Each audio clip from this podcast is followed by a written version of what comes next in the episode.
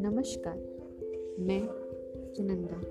आज कुछ ऐसी बात करना चाहती हूँ कि बेटियाँ जहाँ हर क्षेत्र में आसमान में उड़ने और जंग में लड़ने को तैयार हैं, वहीं कुछ बेटियाँ अपने घरों में वैचारिक संतुष्टि को अपना जीवन मान आगे बढ़ने की इच्छा रखती हैं।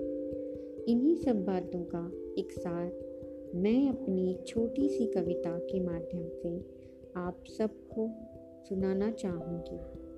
ध्यान दीजिएगा। कांटों से भरे जीवन को फूलों सा महकाती हैं बेटियाँ।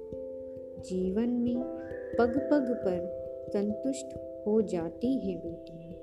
आंचल में अपने संतुष्टि को समेटे, आँगन तक सिमट कर रह जाती हैं बेटियाँ पंख का सपना देखने वाली ज़मीन पर रह जाती हैं बेटियाँ माँ बाप से विदा लेकर भी उनका मान और अभिमान बन जाती हैं बेटियाँ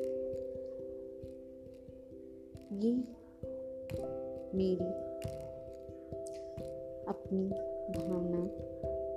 जिसे मैंने एक कविता के माध्यम से आप सभी से साझा किया है।